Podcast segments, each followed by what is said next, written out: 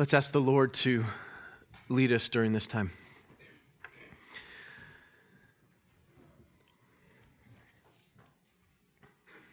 Father, we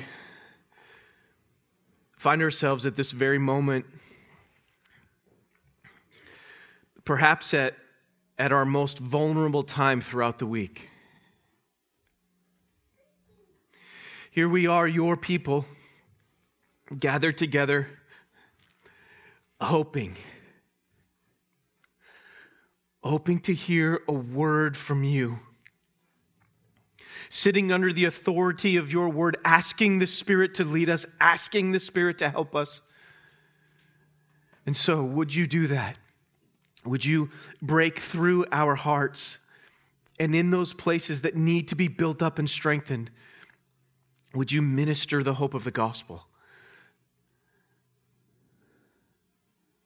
Those places where sin needs to be addressed Spirit of the living God, would you have your way with us and accomplish that which you desire? So lead us during this time. Lead us individually and lead us together as a body so that you would be glorified. We ask these things as we now submit ourselves to your word, asking that you would care for our souls now. In the glorious name of Jesus, we ask it. Amen.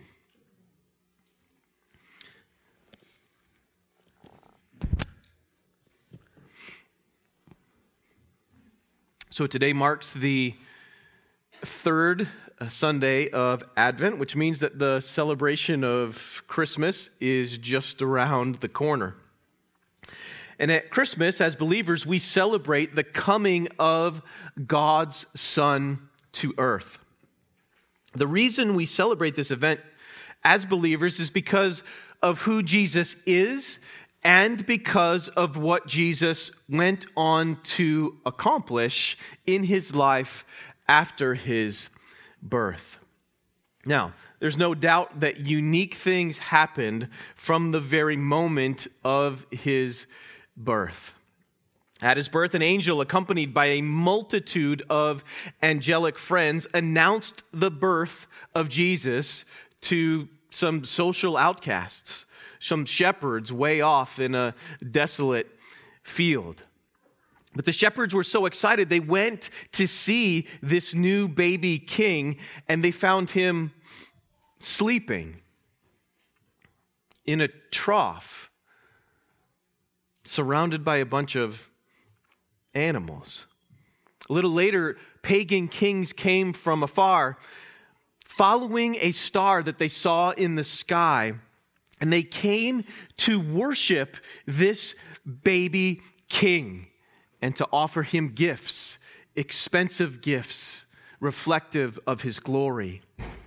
At the very same time, the reigning king of the region, Herod, did everything in his power to kill this newborn king.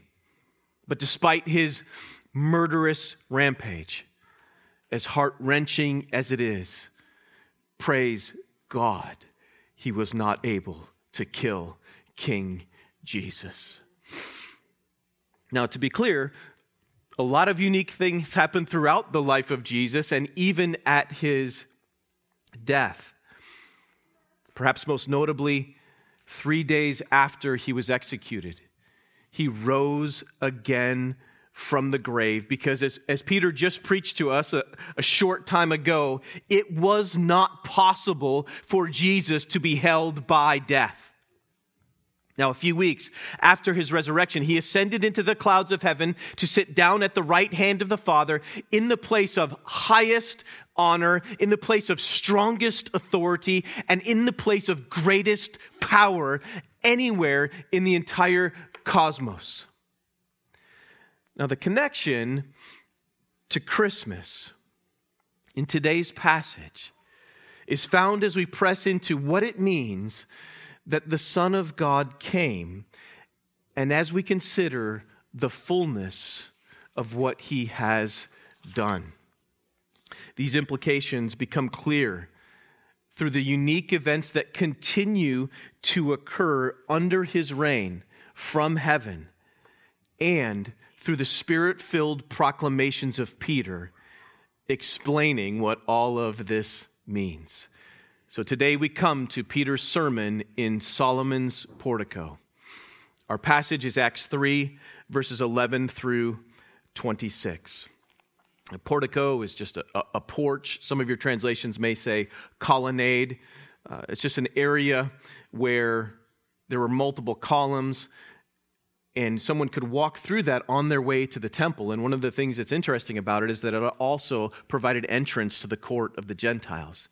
Jesus was there in John 10, and now our scene takes place in this very spot. So then, hear the word of God from Acts 3, verses 11 through 26. You'll recall that last week, Patrick taught us about the lame beggar who was healed. One of the most joyful scenes in all of the Bible. He's healed instantly and begins to, to sing and to jump and to dance because God has healed him. Not only can he walk, he can now enter into the temple of God. This man, while he clung to Peter and John, all the people, utterly astounded, ran together to them in the portico called Solomon's. And when Peter saw it, he addressed the people Men of Israel, why do you wonder at this? Or why do you stare at us as though by our own power or piety we have made him walk?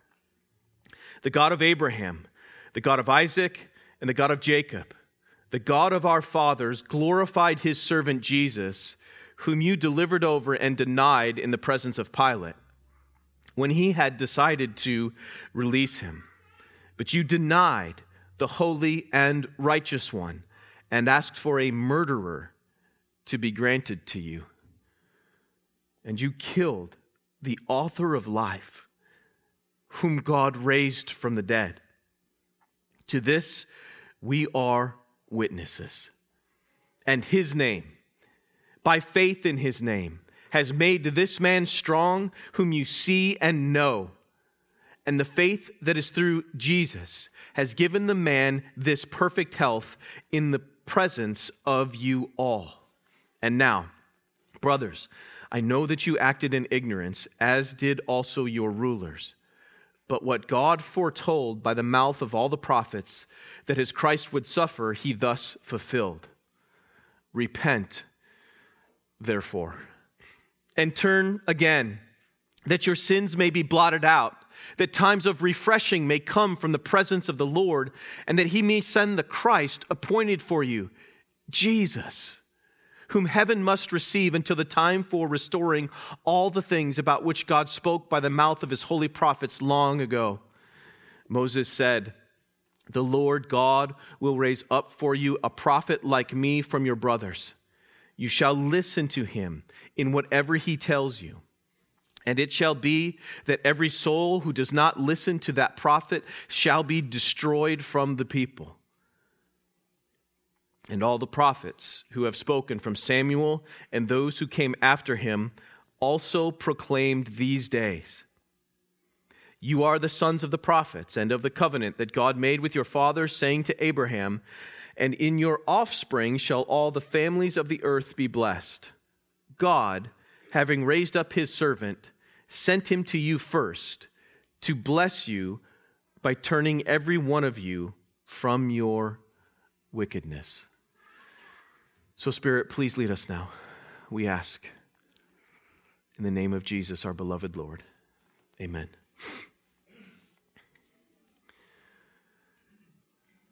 Now, the very main point that Peter is proclaiming, especially right at the end of his sermon here, will serve as our main point as well.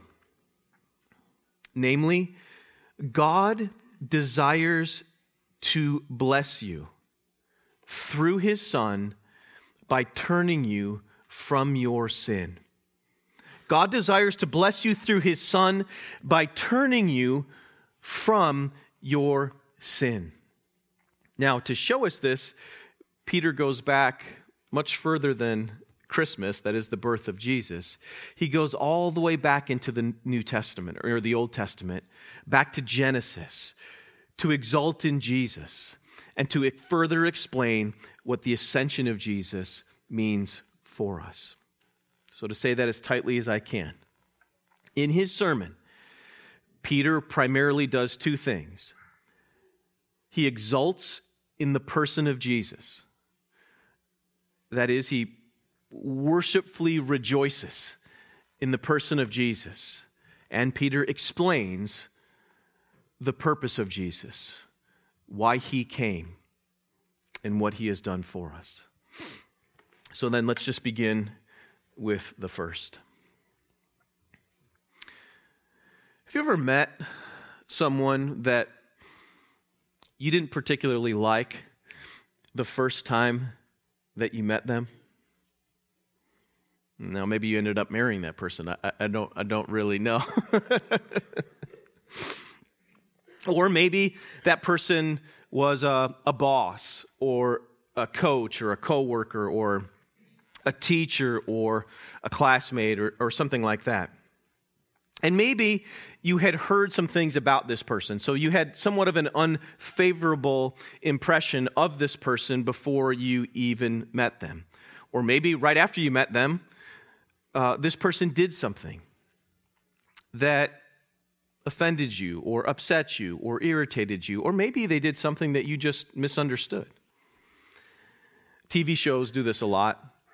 They often present characters that initially kind of turn you off, but they end up being likable in the end.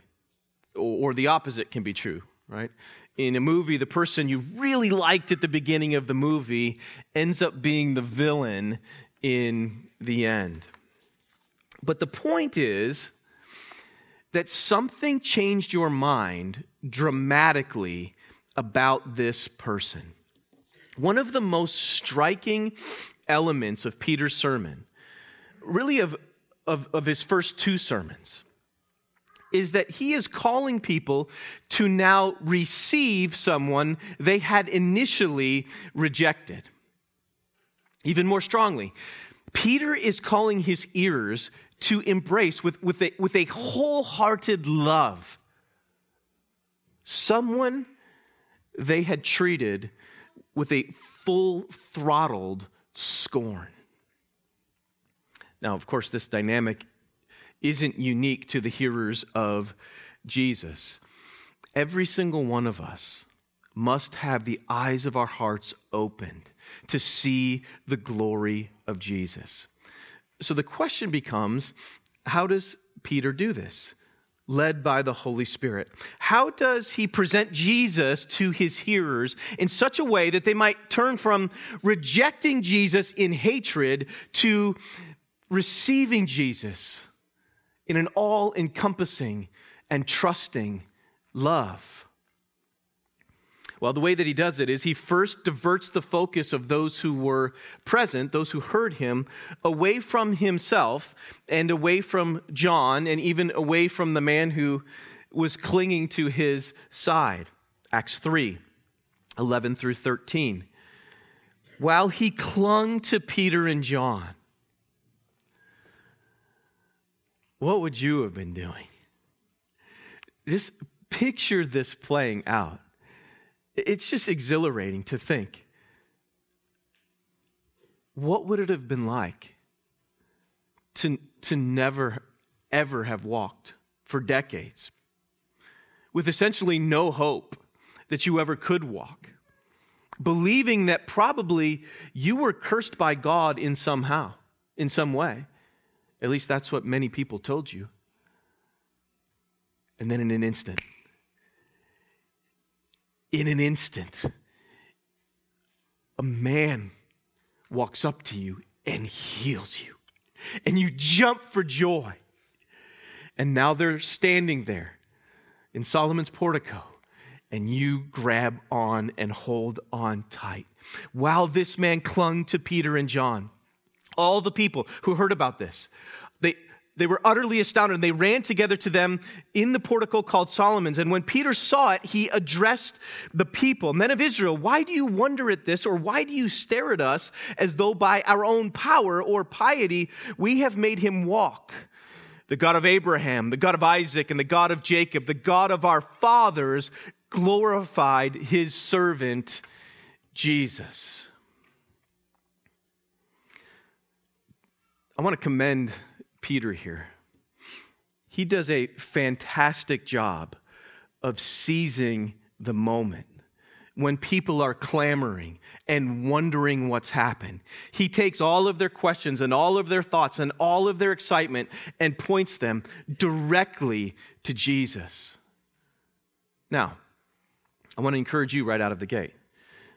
This is a time of the year when coworkers, friends, neighbors, other people are more open to the idea of talking about Jesus, who he is and what he has done.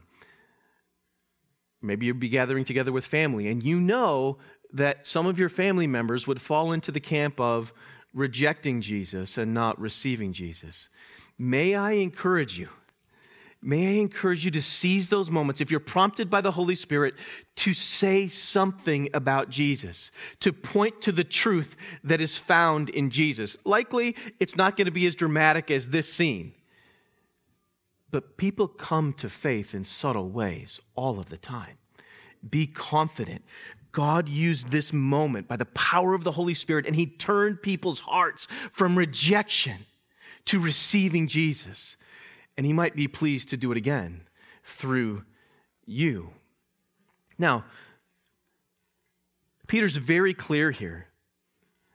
One thing that he's great at is being very blunt, very clear, very straightforward. And he says, Why are you looking at us? Why are you looking at us as if by our power, or by our piety, that is, our, our godliness, our devotion to God, this man was made well. And by doing this, he, he, he knocks out two notions of the day. In a lot of the pagan religions, they believed that, that divine men were walking around on the earth. You remember at the end of the book of Acts, the, the same thing happens to Paul he's bitten, he's bitten by a snake, and, and, the, and the people are standing around and they say, ah, that guy just survived a shipwreck, only to be bitten by a poisonous snake. He's going to die. He must be cursed by God. Paul doesn't fall over. So what do they say? Ah, there is a God among us. This was the prevailing notion of the day in many pagan religions. The Jews, some of the Jews believed that a man could be so pious, so devoted to God, that God would actually be obligated to answer his prayers. And Peter says, nonsense to both of those things. But the underlying question becomes how did this happen?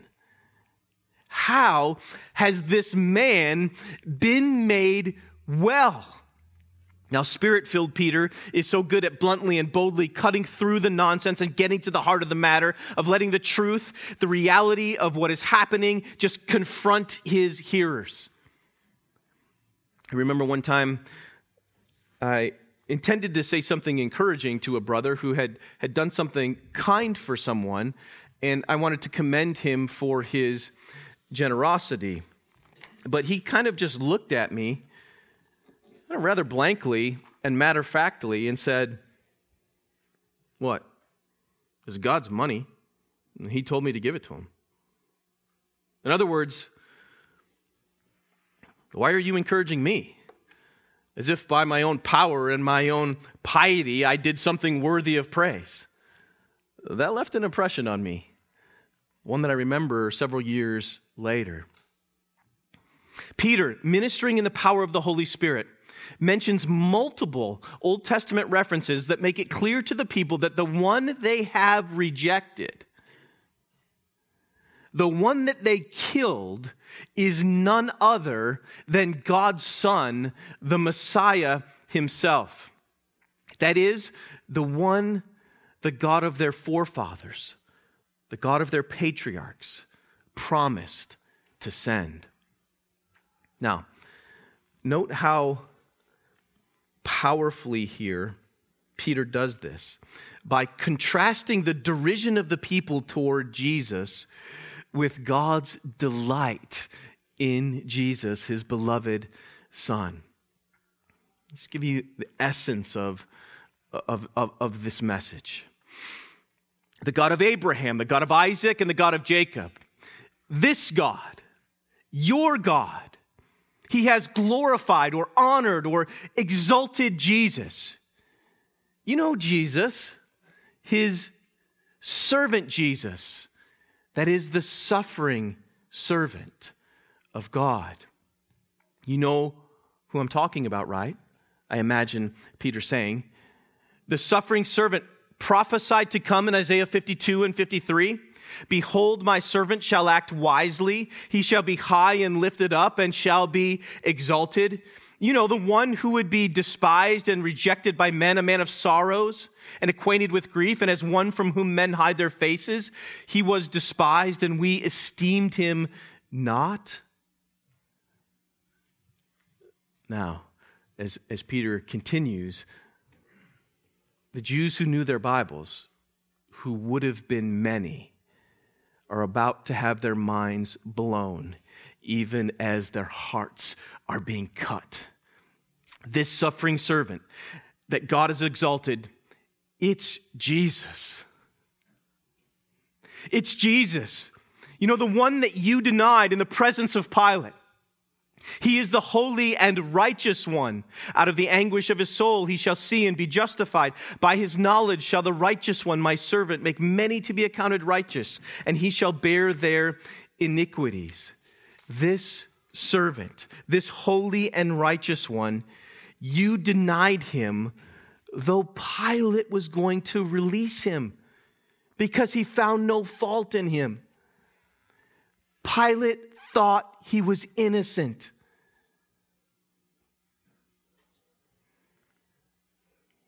But you wanted to be identified with someone else. You did not want to be identified with this Messiah. Rather, it was so bad that you asked to be identified with a murderer. You asked for a life taker to be released to you rather than the life giver. You killed the author of life itself. You did this. You killed him. And I want you to know that the God of Abraham and the God of Isaac and the God of Jacob, he raised Jesus from the dead after you killed him. And he exalted him. And you know this. Many of you saw him, which I think is the implication of to this we are witnesses.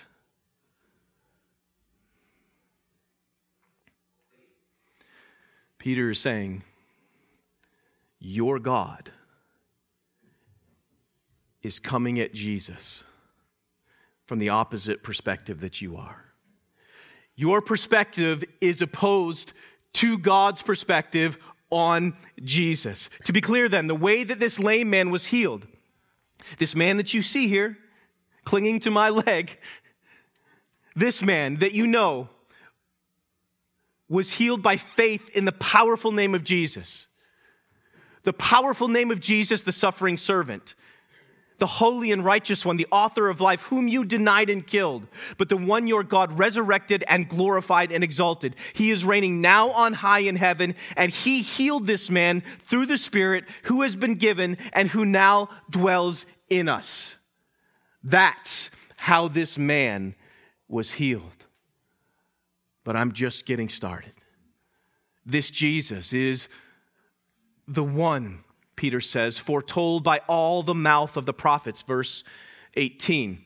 He is the promised Christ, the Messiah, the son of David, born in Bethlehem, now risen to reign.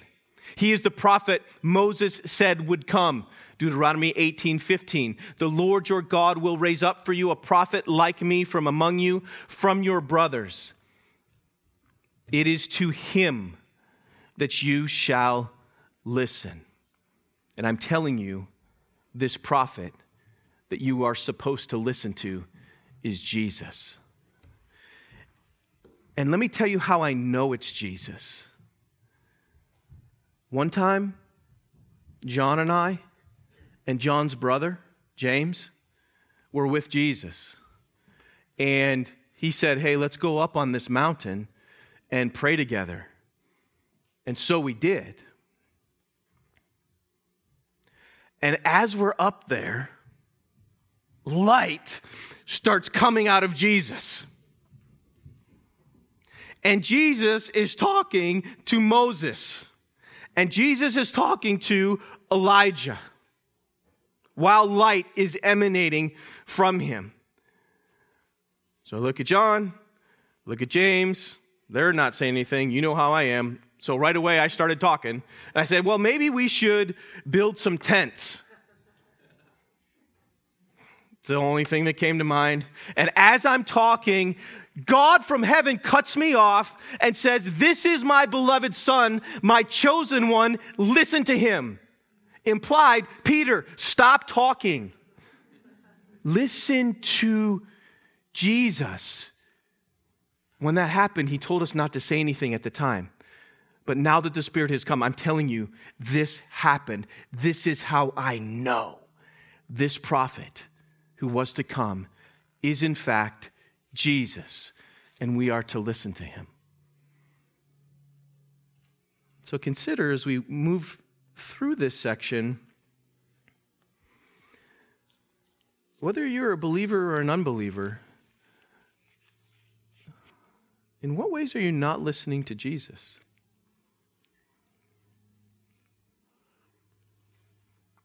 In what ways might you be ignoring the promptings of the Holy Spirit?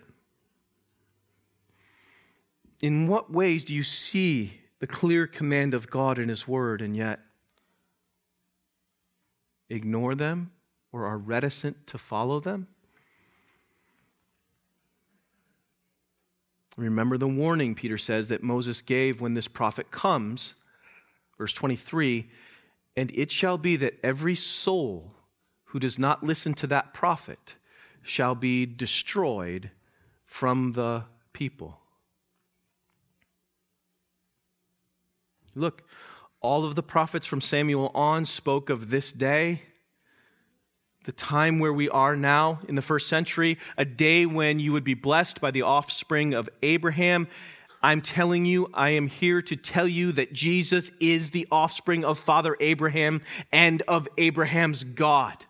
Jesus is the one through whom all the families on earth shall be blessed. Jesus has come to bless you by turning every one of you from your sins.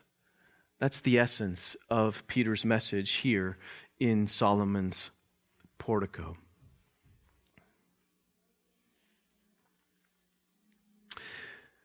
There's a scene in, in just about every great detective show or movie when the killer is confronted with the truth in such a comprehensive way that, that he's basically backed into a corner, realizes, I, I have no way out of this, and so begins to confess this is what I did, and this is how I did it. The unspoken question hanging in the air at the beginning of, of this whole scene is how was this man healed physically? The people were astounded and had no idea, so they're running to see what happened. How was this man healed physically? The unspoken question that now lingers in the air towards the end of Peter's sermon before the people as they are confronted by the reality of who Jesus is and of the reality that they killed him. The question that now lingers in the air is how can I be healed spiritually? Though Peter confronts the people with their sin very directly, there, there is so much hope here in the second part of his sermon. He shifts from exulting in the glory of Jesus to explaining the purpose of Jesus, why he came. There are at least five encouragements we can draw from Peter's words. The first is that physical and spiritual healing are possible in Jesus. You know that this morning. Maybe you're suffering in some way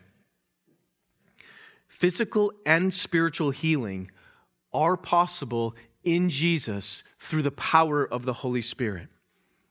Even more than that, one day, full physical and full spiritual healing will happen for every person who places their faith in Jesus. And that healing, physical and spiritual, will last forever. Now, notice how Peter connects the, the physical healing here of the lame beggar in the name of Jesus to the faith in Jesus through which our sins can be blotted out so that spiritual refreshing may come. It reminds me of the story in Mark 2 of another paralyzed man who was healed by Jesus in this story, Jesus has kind of returned to what ended up being kind of his home base for ministry for most of his three years. He's in Capernaum in a particular house, uh, very likely Peter's house, but, he, but he's, in this, he's in this house, and Mark tells us that, that it's just packed inside. It's packed around the house, there's, there's people everywhere. And Jesus is preaching the word of God. Sidebar, timeout that is awesome. Can you imagine being in a group of people in a small room and Jesus is preaching the word of God to you? This is as good as it gets. Well, there's so many people around because other people thought that was awesome also that these friends, four friends, bring one of their other friends, a paralyzed man. No chance of getting him in the door. So they somehow get up on the roof burrow a hole in the roof and let their friend down through the roof on his bed, on his mat, and presumably lay him either at the feet of Jesus or somewhere near to Jesus. When Jesus sees this, Mark says, when Jesus saw their faith, he said to him, that is the paralyzed man, Son, your sins are forgiven. Now, this comment caused no small commotion around the house because there were religious leaders there, and everyone there knew no one can forgive sins but God Himself. Exactly. So Jesus says, He knows what they're thinking, and He says, which is easier to say to the paralytic, Your sins are forgiven, or to say, Rise, take up your mat, and walk?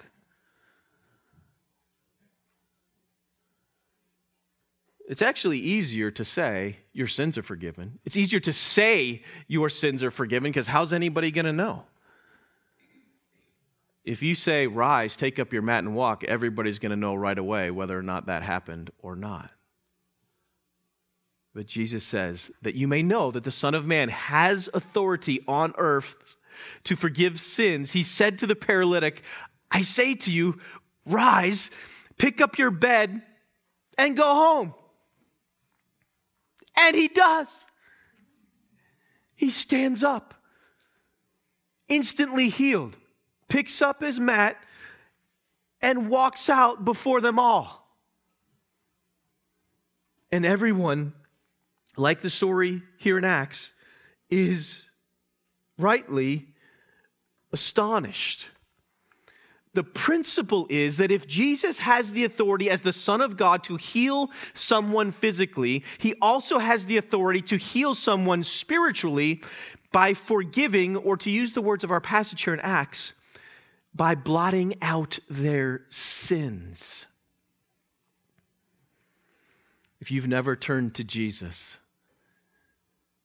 whether you're a, young person or you've been going to church your whole life, if you've never turned to Jesus for the blotting out of your sins, Oh, I pray that you would do that at this very moment. Confess your sin to God. Put your trust and faith in Jesus, even, even now that your sins might be blotted out, that is, that your sins might be erased from God's record. Imagine walking into the throne room of God because the Lord wants to talk to you. And, and over his shoulder, you see this dry erase board. You know, because that's probably what God uses in this throne room. And, and on the dry erase board, you notice that there's a few items that he wants to discuss with you. And as you read bullet point after bullet point after bullet point, you realize those are the grossest sins of my life. And then he looks at you and he says, You know my son Jesus. Just a minute before we talk. And he walks over to the board and erases every single one of your sins. And the only thing that's left is, let's talk about your joy in Jesus. And he turns back and says, okay, let's talk. Ah, how would you feel? How would you feel in that moment? But what if you say, there are things that I've done that have to be written in permanent marker on that board. There is no way. In fact, some of the things that I've done are so bad, they're probably etched in stone. The word blotted out can be translated erased. The word blotted out can be translated obliterated. Your sins have been obliterated by the blood of Jesus. There is no reason to fear because of Jesus. So put your faith in him.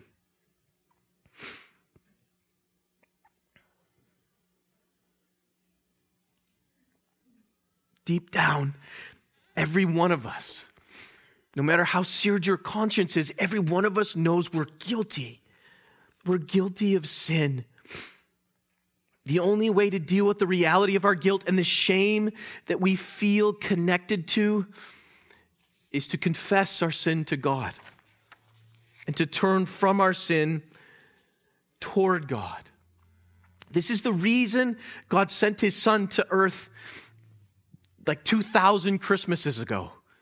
He didn't do it so we can, we can, we can run up our credit card bills, eat sugar cookies with you know, red and green sprinkles, as, as good as those are. He didn't do it so we can all act a little bit kinder towards each other for a few weeks because we have some collective vague idea about the meaning of Christmas. Jesus stepped out of the perfection of heaven into the chaos of this world to redeem the chaos raging in our own hearts because of the reality of our brokenness and our rebellion. If you think there's no way possible that God could blot out your sins, the gospel says you're wrong. The blood of Jesus says, Absolutely, you have been made righteous because of me. This is the good news of the gospel. The Father sent his Son to earth to bless you by turning you from your sin. This is why Jesus came. This is the gospel message that Jesus preached as the prophet foretold by Moses, indeed spoken of by the mouth of all the prophets. Forgiveness for your sin is available in and through the name of Jesus. There is no other name given under heaven by which you might be saved. So I'm saying to you, even now, throw yourself upon his mercy because you need to be warned by Peter's sermon. His words speak 2,000 years later. It shall be that every soul who does not listen to that prophet, namely Jesus, shall be destroyed from the people. But if you're already a believer in Jesus, God's desire is also to bless you. not merely by saving you in your sin, but by turning you from your sin. Jesus has not come merely to justify you, but to sanctify you as well. If you are a believer, and, and if you are a believer and you are flirting with sin of any kind, resist it through the power of the Holy Spirit. Turn from it by the power of the Holy Spirit. Flee from your sin by the power of the Holy Spirit, not by your own piety and power, but by the power of the Holy Spirit. Turn from your sin. Because this is the place. This is the place where greatest freedom and greatest joy is found. Behold the beauty and power of your Savior and your Sanctifier in the multifaceted glory Peter proclaimed in Solomon's portico. See the glory of Jesus and let your soul be satisfied.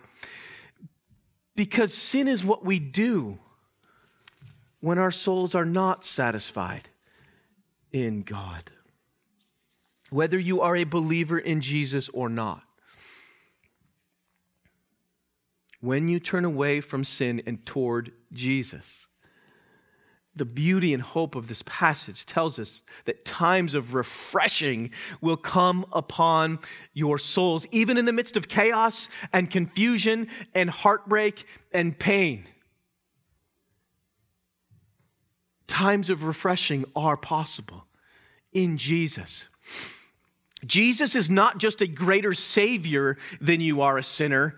Jesus is more satisfying than you are needy. Jesus is richer in mercy than you are poor in spirit. And Jesus is more gloriously able to make you whole than you could ever dream of this morning in your brokenness. Do you know that this morning? It is 100% true based on the authority of the Word of God and the effectiveness of the blood of Jesus to make you whole. No matter who you are, no matter what is troubling your soul, even as you sit here this moment, I implore you to turn to Jesus so that times of refreshing may come. According to Peter, this is why he came. Though full deliverance from the presence of sin will not happen, full deliverance will not happen until Jesus returns. The reality of soul satisfying peace and genuine and deep and abiding joy is possible. It's possible now, even in the midst of turmoil. But Peter offers us the great hope here as he comes to a close that Jesus will one day return and he will restore all things completely and perfectly. Jesus himself explained this purpose near the end of the book of Revelation when he declared, Behold, I am making all things new. So turn to Jesus. Turn to Jesus this very, this very morning, and all of you who are weary and all of you who are heavy laden, and you will find rest. You will find soul satisfying rest for your soul. Would you pray with me? Lord, thank you so much for preserving the words of Peter's sermon here on the porch of the temple. Spirit, thank you so much for filling Peter to explain to his hearers and by extension to us the fullness of who Jesus is and of what he has done for us.